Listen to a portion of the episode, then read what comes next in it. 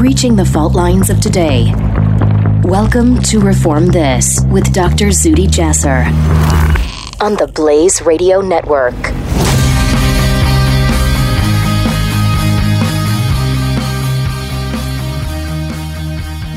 This is Dr. Zuhdi Jasser. Welcome back to another episode this week of Reform This with your friend, with your faithful American patriot, Zuhdi Jasser. Always here to bring you that unique voice, that topic that uh, no one will cover or that people just seem to be missing as it runs along the bottom of the screen.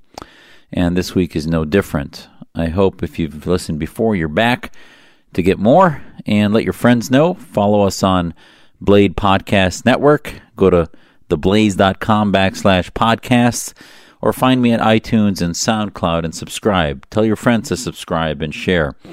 Every week you get the opinions, the ideas of the uh, at the at the battlefronts, if you will, at the battle lines, where the issues that I believe are going to define Islamic Reformation, that are going to define that that large divide between the Islamic world of Islamism and theocracy versus the West of modernity and universal human rights. This week is no different. We have a lot to talk about, but something missed uh, was mentioned just briefly on most networks. There was another significant terror attack, this time in France. We'll talk about that from an ISIS jihadi. And I do want to do a, an epilogue to the long discussion we had last time about Saudi Arabia and the Khashoggi affair and some of the nuances of that. Uh, the Senate had a vote on that this week. We'll also talk about, oh, a little comment that uh, Morning Joe's show made on Secretary Pompeo that I found beyond offensive and I think has something to be learned there. And last, Iran's talking about the resistance, their resistance. What does that mean and how does that apply to the red green axis? So, first, make no mistake, the the Islamist threat has not gone away. Make no mistake, terror attacks continue to be at the top of the list of national security threats in the West, and certainly the amount has decreased. I think in large part, no doubt, due to the fact that the command and control center for ISIS in Syria has no longer been able to operate in the open in Raqqa or in northern Iraq or elsewhere, it is now basically underground. Yes, there are some strongholds left of Jabal Nusra and a few other ISIS elements, but at the end of the day, they've now gone back to what is the more established venue for radical Islamists, which is the web, which is underground, which is in mountains and caves and elsewhere. But this week, Sharif Chekatt, 29, a known wolf. What do I mean by known wolf? He was known to authorities. He was arrested probably eight, nine times on what they call petty crimes, stealing and shoplifting, things like that. But bottom line is, is he was on a watch list. He was one of the 20,000 plus on the French watch list. He killed three, injured 13 during a shootout in I'm sorry, a shooting, no shootout. He was the only one shooting at innocent folks at a Christmas market in Strasbourg this week on Tuesday. He then escaped, and a manhunt went underway, and he was thankfully found and then died in the shootout that happened with law enforcement three days later. He was born in Strasbourg. This is not an immigrant. This is not a refugee. He was born in Strasbourg. And he shouted, Allahu Akbar, God is great, as he opened fire at the French Christmas market. Prosecutor Remy Heitz said during a press conference the day after the shooting on Wednesday this week that he was on every every security watch list that they had. He had more than 24 convictions for petty crimes, France, Germany, and Switzerland. I think what's interesting is they, I think, are beginning to get it that you have to quickly find out what was the support network for this guy. They arrested five more people quickly, and they were all felt to be part of his entourage, but also included his parents and two of his brothers. So, again, this guy, God knows where he was running for a few days, and thankfully they found him using every means necessary to find him as he was hiding out in the neighborhoods in France, in Strasbourg. But At the end of the day, three people will not see Christmas. 13 people are injured and may spend it in the hospital. He declared allegiance to ISIS. ISIS hasn't taken credit, but they never need to. This gentleman already associated himself with ISIS. Are these simply hiccups? Or is this a sign that the threat continues? And I believe, you know, we can argue about what type of rebranding ISIS will have. Jihadism continues. ISIS may be waning, but jihadism continues, and ISIS still has the primary global brand. So individuals like Chekatt, 29 years old, commit an act of terror. We can talk about our, and as we certainly do, our hearts and prayers go to the families, and we pray that this strengthen our resolve to defeat the ideologies, not just the militants, but the ideologies that fuel them. And that this serve as another reminder that we have a lot of work to do in the West. We have a lot of work to begin to unravel not only why was this guy in a watch list missed, obviously, it's because there are 20,000 of them. So we have a lot of known wolves. What do we do with them? Was there a way to predict this guy's behavior? There is a way to decrease the numbers adding on to that list on a weekly basis. And in an upcoming program, I'm going to talk to you about how do you de radicalize? De radicalization, maybe, I think, a, a lost effort in many ways, but we learn a lot from de radicalization. We learn how to counter radicalize and how to figure out which ideas we need to promote in a bigger way. So, just like possibly working with end stage drug addicts who try to commit suicide and you try to get them off drugs, some you may succeed, a majority or plurality you may not. You may fail. They may end up ODing at some time. But by treating them, you learn about the aspects of the disease to prevent and take that knowledge to others to prevent thousands upon thousands from getting ever, ever addicted. And I think similarly, when you're dealing with political Islam, when you're dealing with Islamism, understanding the way each of these cases, from the Boston bombers to the uh, Pulse nightclub in Florida to Chattanooga, on and on, and now Strasbourg. Remember, we had a Christmas shooting in Berlin a couple years ago. on Christmas Day. I was called by media that day and the next day. And again, it was a guy, I think a couple actually, that had crossed the border, were EU re- citizens, but not necessarily German, had come from Italy and had been deported from Italy and went to Germany and committed vehicular jihad. No, ladies and gentlemen, the war is not over. We haven't even begun to touch the surface of countering the ideas that are radicalizing these individuals. And this is an era when ISIS's grievances aren't really about the West. ISIS's grievances are mainly about Assad or about other Muslim dictators. So if you think that somehow American intervention is the problem, you know, they used to say, as I've said before, there's an Arabic saying that when the professor points to the moon, the idiot looks at the finger. So the source, the distant source of the ideology is Islamism, the belief in the Islamic State, the supremacy, the, ide- the identification of the movement of the brothers. That when one finger is ill, the rest of the body is sick. That is the hadith that's misused by radicals to brainwash them into thinking that they're all one body, regardless of nation state, and that that all needs to be addressed as one nation state, as an ummah. So this Chekatt committed an act of terror again, and we're faced with dealing with it. And the fallout, will we learn anything or just again go back to our ways? I heard people talking about it this week saying, Gosh, I'm getting rusty with my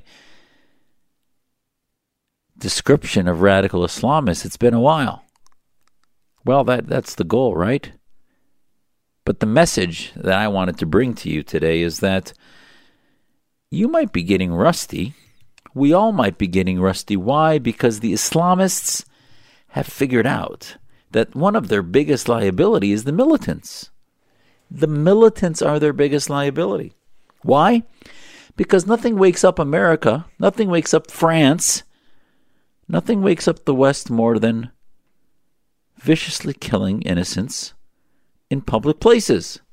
So acts of terror that are made to bring the West into isolationism, they've almost won that war, right? Um, the West has become more isolationist.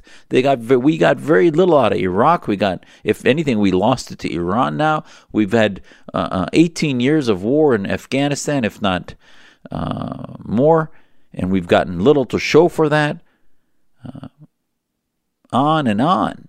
So the Islamists have not only been able to continue the chaos and disruption in those countries, but their acts of terrorism have made the West retract in some ways. Yes, we've become more openly, thanks to presidents like President Trump and President Bush, we've become, uh, I think, much more targeted and surgical in our ability to target radical organizations, radical Islamists.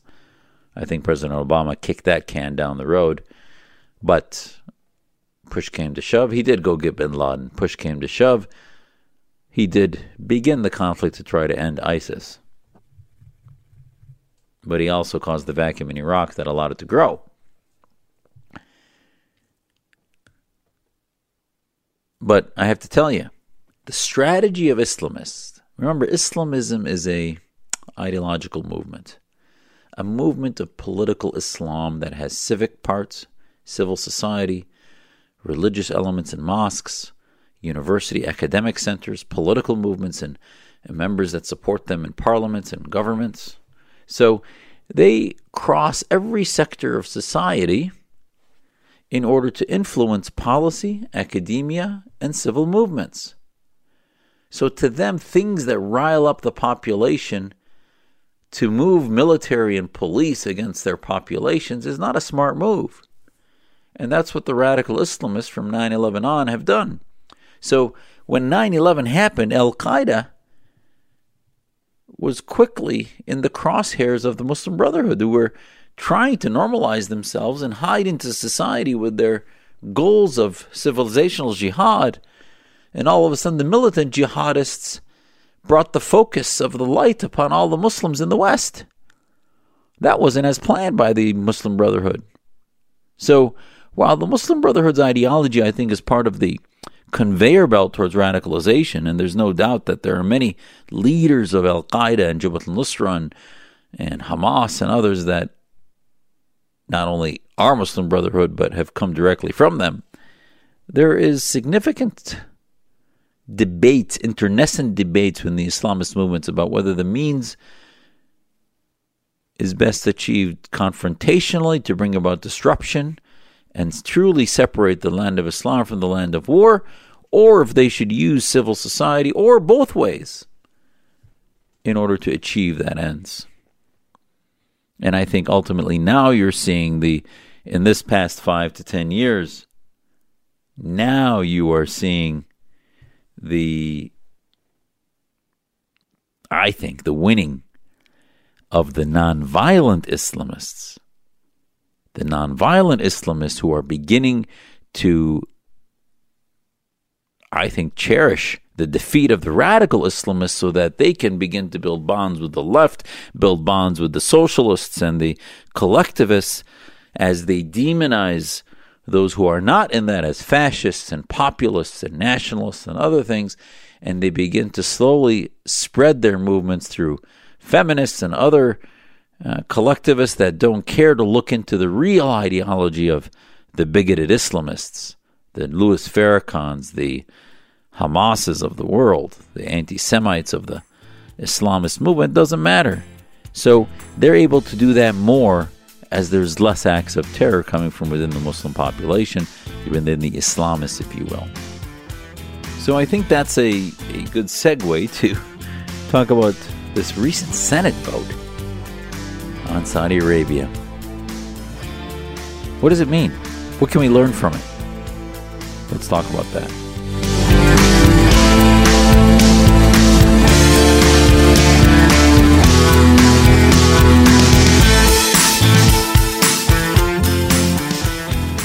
So, when we talk about Saudi Arabia, you know, last time I, I spent some time talking about Khashoggi and the whole sort of bizarre reaction in the West, and you can go back and listen to that if you want. Um, but this week, the Senate decided to move forward with a bipartisan resolution to condemn Saudi Arabia, to condemn the arms sales, to condemn their actions in Yemen. And they did that all with the preface being the wanton assassination of a Saudi resident who they identified as an American resident. And I'm not sure if that's true, but anyway, he was certainly writing for the Washington Post and living in America at the time. If he was on a visa or or as a resident, uh, that's uh, probably not as um, important. But at the end of the day, in a world where people are being slaughtered in the Middle East and Yemen and Libya and Syria, the Saudis have been beheading. the Saudis have been beheading folks chopping their arms off and doing things that are medieval, grotesque, and inhuman for decades. And now all of a sudden the Senate has gotten a conscience on this. Now all of a sudden we're reading things from good old Senator Paul that I find actually just bizarre for someone who voted against the Iran deal, to break the Iran deal, to put sanctions for it, for someone who thought that um, we should not get entangled with Russia and we should just pull out our troops from wherever possible because we're not doing any good in the world, really had no ideas, if you will, and no concept on what Russia, China, Iran were doing while we were absent. Now, we can have that debate if you want about non interventionism, etc., but at the end of the day, when he releases a statement now about today in a historic vote, the Senate sent a clear message to Saudi Arabia that we will not turn a blind eye to their abuse of human rights, killing of dissidents and innocent Yemenis, and fueling of a humanitarian crisis. Oh, really?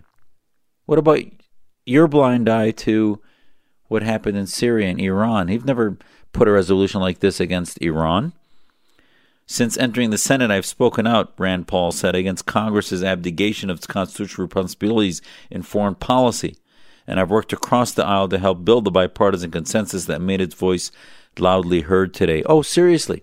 Now he's taking credit on being tough on Saudi Arabia when the far bigger threat, where, where if he got his way and the Saudis completely pulled out of Yemen, and the Houthis win, and Iran then sets up a base in Yemen, would that be in American and Yemeni interest, in Yemeni humanitarian interest? Uh, I don't think so. I mean, this is the most twisted method of developing foreign policy I've ever seen.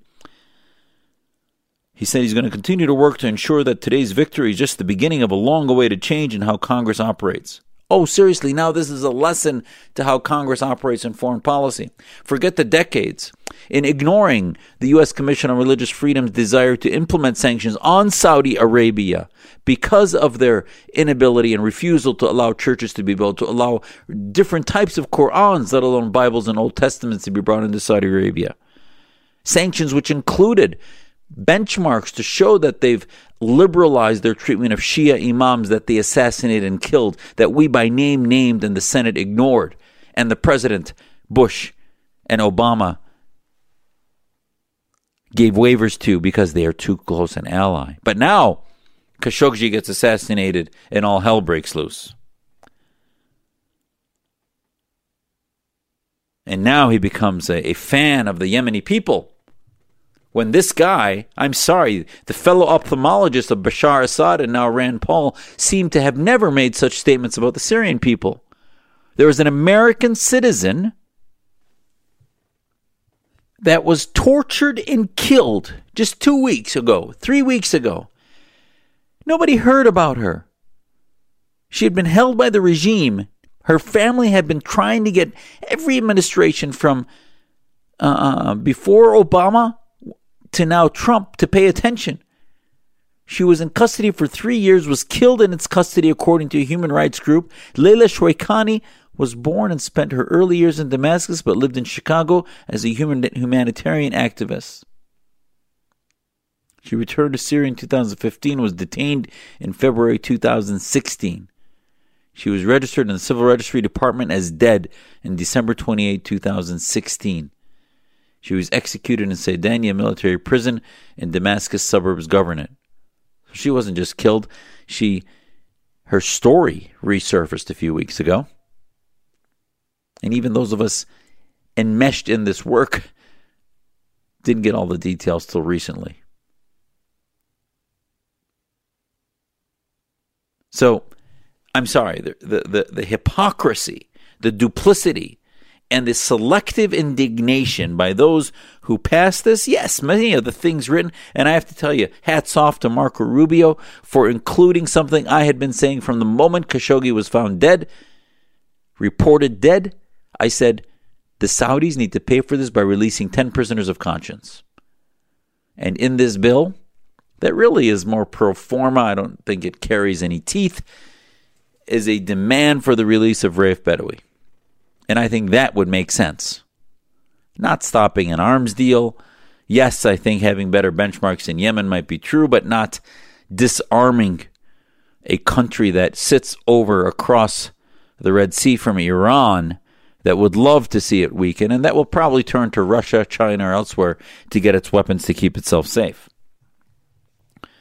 Yes, those weapons are often used domestically, which is not part of the contract when we give them. And yes, it's evil. But if we want that to change, that's going to be through democratization, through helping those on the ground who share our values, and not towards foreign infiltration by Iran, Russia, Assadis, and others, and empowering a Shia favorite of that Sunni Shia divide.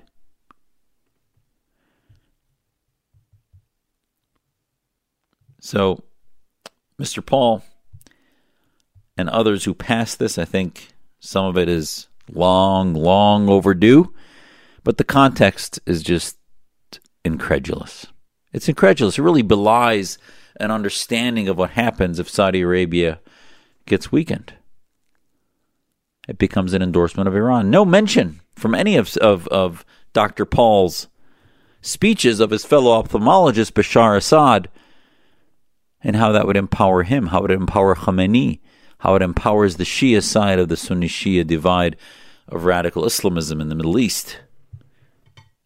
No, if we want to start claiming that we are washing our hands clean of that evil, we have a lot of work to do, but we better withdraw, not with vacuums like we did in Iraq that then allowed Iraq to be taken over by Iran that's exactly what Rand Paul and this bill is calling for to happen in Yemen.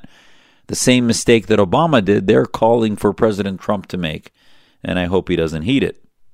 And I have to tell you, on top of this mess, we saw on the Morning Joe program today, or this week, I should say. Brzezinski decides, Mika Brzezinski, the co host on Morning Joe, they started laying into Secretary Pompeo. And fine, people can disagree with Pompeo's defense of America's stance with Saudi Arabia, especially now in the wake of the Khashoggi affair. You can disagree with that. I get that. You're whatever other reasons the Islamists or the Qatar lobby or Turkish lobby have put into your head. But at the end of the day, or the Iranian or Assad lobby, she said, and I quote, and this is offensive, but I'm going to say it just so you know what she said. She said, but why does Mike Pompeo care right now? I understand that Donald Trump doesn't care. Are the pathetic deflections that we just heard when he appeared on Fox and Friends, is that a patriot speaking? Or is it a wannabe dictator's butt boy? Yeah, that's what she said. I'm dead serious. Are these the words of a patriot? So, two things I find very offensive. One is obviously the slur against the gay community, which last I heard was 30 years ago, that kind of comment in, in high school. And here you have an anchor on MSNBC saying, and just a week ago we were debating whether on Twitter it was relevant that the Heisman Trophy winner had written a slur against gays when he was 14 years old. And now you have an anchor making millions in that position who will probably get a pass. Now, had a conservative made this kind of comment, the liberals and the left and others would be wanting their head on a platter. But she makes this comment about a army veteran, a patriot, Secretary Pompeo, who's been proven to, who has proven himself as, as not only a patriot and a and a hero, uh, but has just been doing a fantastic job as a Secretary of State. But to say that he is beholden to dictators is absurd. He's dealing with realpolitik of the Middle East he was handed by an administration that completely abandoned the Saudis and turned everything over, including $150 billion, to the Iranians. And I'm sorry, Secretary Pompeo is nobody's water boy. Now, she used a different term, but I refuse to do that. And then she apologized. It's absurd. And you know, the other part that's really, really offensive also is to question the patriotism. Why all of a sudden, if somebody is dealing with realpolitik, they're questioning patriotism? I never heard Pompeo defend the Saudis' way of life or their theocracy or other things. He simply has a short term pragmatic approach to our relationship with them. Would I like to see us tougher? Absolutely. But this is the world that our Secretary of State, the chief diplomat, he's not a head of the information operations, he's head of the diplomatic corps. Last, and I think this is an important subject, I want to talk about what's coming out of the Iranian media nowadays.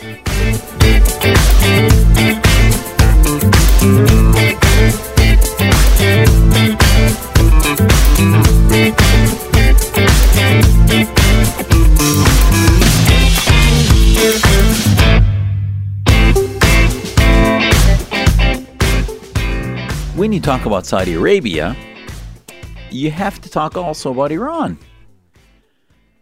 And just look at the media in Iran, what the state television, state press, websites, blogs, propaganda from the information agencies saying, and you'll see exactly how they envision winning.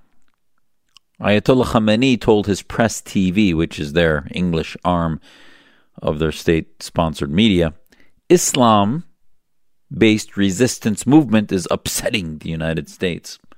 The leader of the Islamic Revolution, Ayatollah Sayyid Ali Khamenei, says a resistant movement based in Islam is building up across the world, which is unsettling the world powers, especially the United States. And he said this sensitivity in the United States and the Middle East is due to the rise of Islam and the Islamic awakening, which is threatening the arrogant powers. The world's arrogant powers, and at the top of them, the criminal America and the great Satan, are sensitive to the Western Asia, is due to a spirit of the reception of Islam and Islamic awakening among the regional nations, he told the International Islamic Unity Conference. He said, Anywhere where Islam has dominated the hearts and minds, the arrogance has been slapped. And we seriously believe that the arrogance will be slapped again from the Islamic awakening in this region. He goes on to say, This is not the onion, ladies and gentlemen, this is the Iranian government. Religious scholars will strengthen the Islamic awakening and resistance movement in the region as much as they can because the only way salvation of the region is to spread the spirit and the thinking. Our advice to you before you lose this war is to return to the rule of Islam and come under the authority of Allah because the rule of America and Satan will not benefit you. And then he cited Saudi Arabia which have become the target of insults by President Trump, saying the U.S. leader's remark are an insult to all Muslims. So, it's interesting. And he talked about Yemen also in this speech. I think you see the corollary that the Senate seems to really not care about. Their resolution will be used by Iran to say that we are weak, to say that uh, the allies of the United States are non Islamic. Actually, it's interesting. CAIR, the Council on American Islamic Relations, this week was responding to an editorial that tied Linda Sarsour to Louis Farrakhan and other radicals in the Islamist movement in America. And they basically spread it as information that was released by radicals and Islamophobes. And it was bizarre that that came out of the Saudi government, Al Arabiya.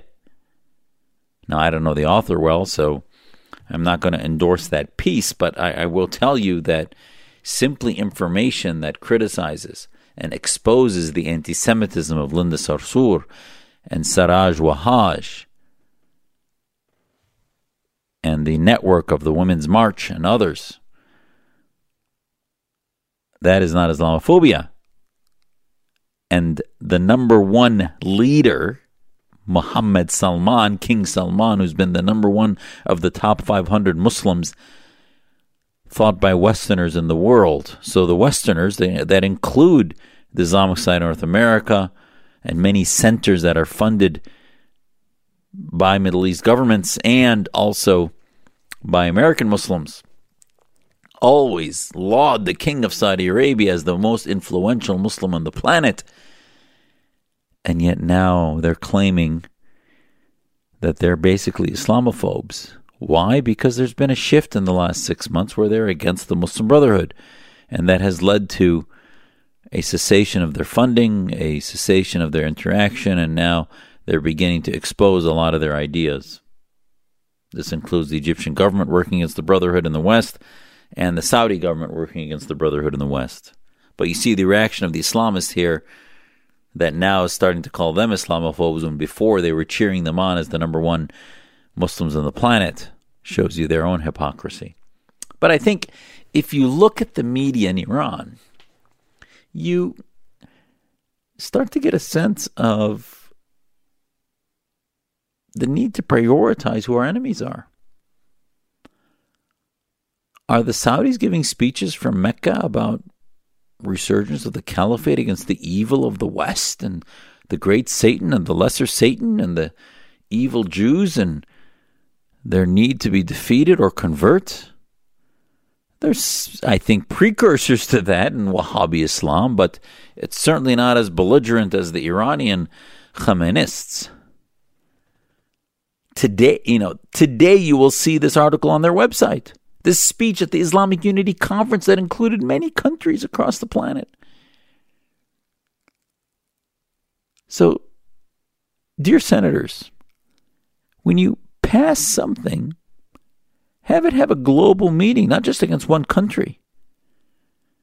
Demand these things not only it's not only the Khashoggis of the world that are being assassinated by Saudi Arabia.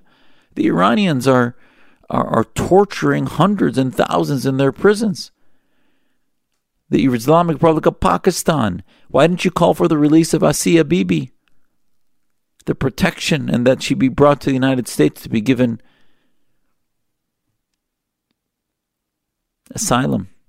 I think she's gotten asylum now. Hopefully she's left. I don't believe she has yet. I mean, these are all things that show consistency, and this is what we've been missing. I'm sorry if there was, if this was a new Rand Paul doctrine or a Lindsey Graham doctrine, it appears to simply be a Game of Thrones to them, and that was the name of my episode last week. But I think the last point I wanted to make about this speech from Khamenei is that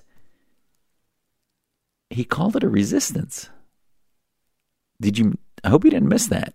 He called it the Islamic resistance. Now, that's the name for those of you who know. Hamas is Harikat al-Islamiyya, is uh, with a meaning of, of, of the movement, the Islamic movement's resistance movement.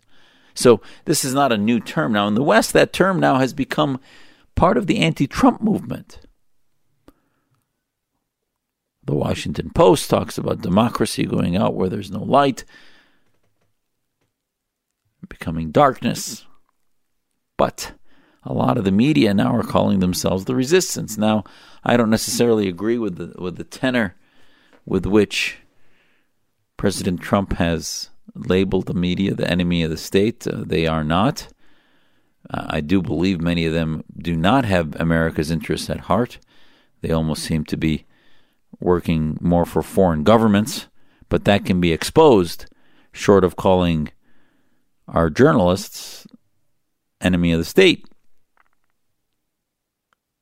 especially from the president. But regardless, I think it's refreshing to have some lack of fealty to the media. It's refreshing to have some openness about that. And oh, so what? The Christmas party was canceled with the media. So what that the correspondence dinner is canceled in April. Those were all for show anyway. And then they'd go and stab conservatives in the back only to use them for a prop when they need them. But at the end of the day, the resistance, the Islamists get it. If they use the same terminology, that red green axis between the red, socialists and communists, and the green, the Islamists, they'll use the same terms in English, Arabic, Farsi, Kurdish, whatever it might be. Actually, not Kurdish, there aren't that Islamists that are Kurdish significantly, but bottom line is, is in Muslim majority countries and their languages, Pashto, Urdu, whatever it might be, they will start using terms like resistance because the West is using it against Trump, against Israel.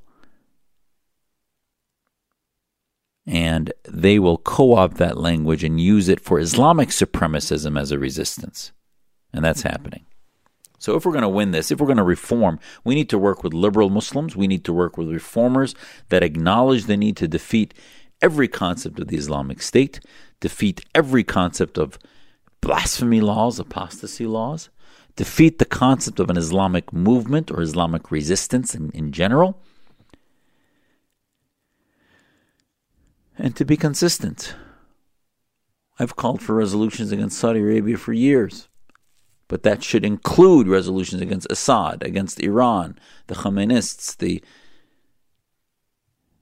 dictators across the region.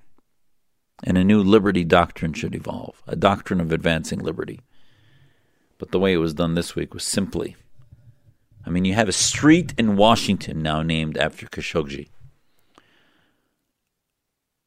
Does that make sense to name a street for the embassies where the Saudi embassy is on after Khashoggi? And the guy was anti Israel. He was, uh, you know, not somebody that shared American values. He might have at the end been anti Saudi, so they wanted to make a point, but not necessarily a champion for the ideals that are on the streets nearby there where our founding fathers were. As always, it is an honor to be with you. Share this podcast, subscribe to it on blaze.com backslash podcast, theblaze.com backslash podcast. Find me on SoundCloud and iTunes and share this podcast and share others. And I'll see you again next week on Reform This. This is Dr. Zuhdi Jasser. God bless. Reform This with Dr. Zuhdi Jasser on the Blaze Radio Network.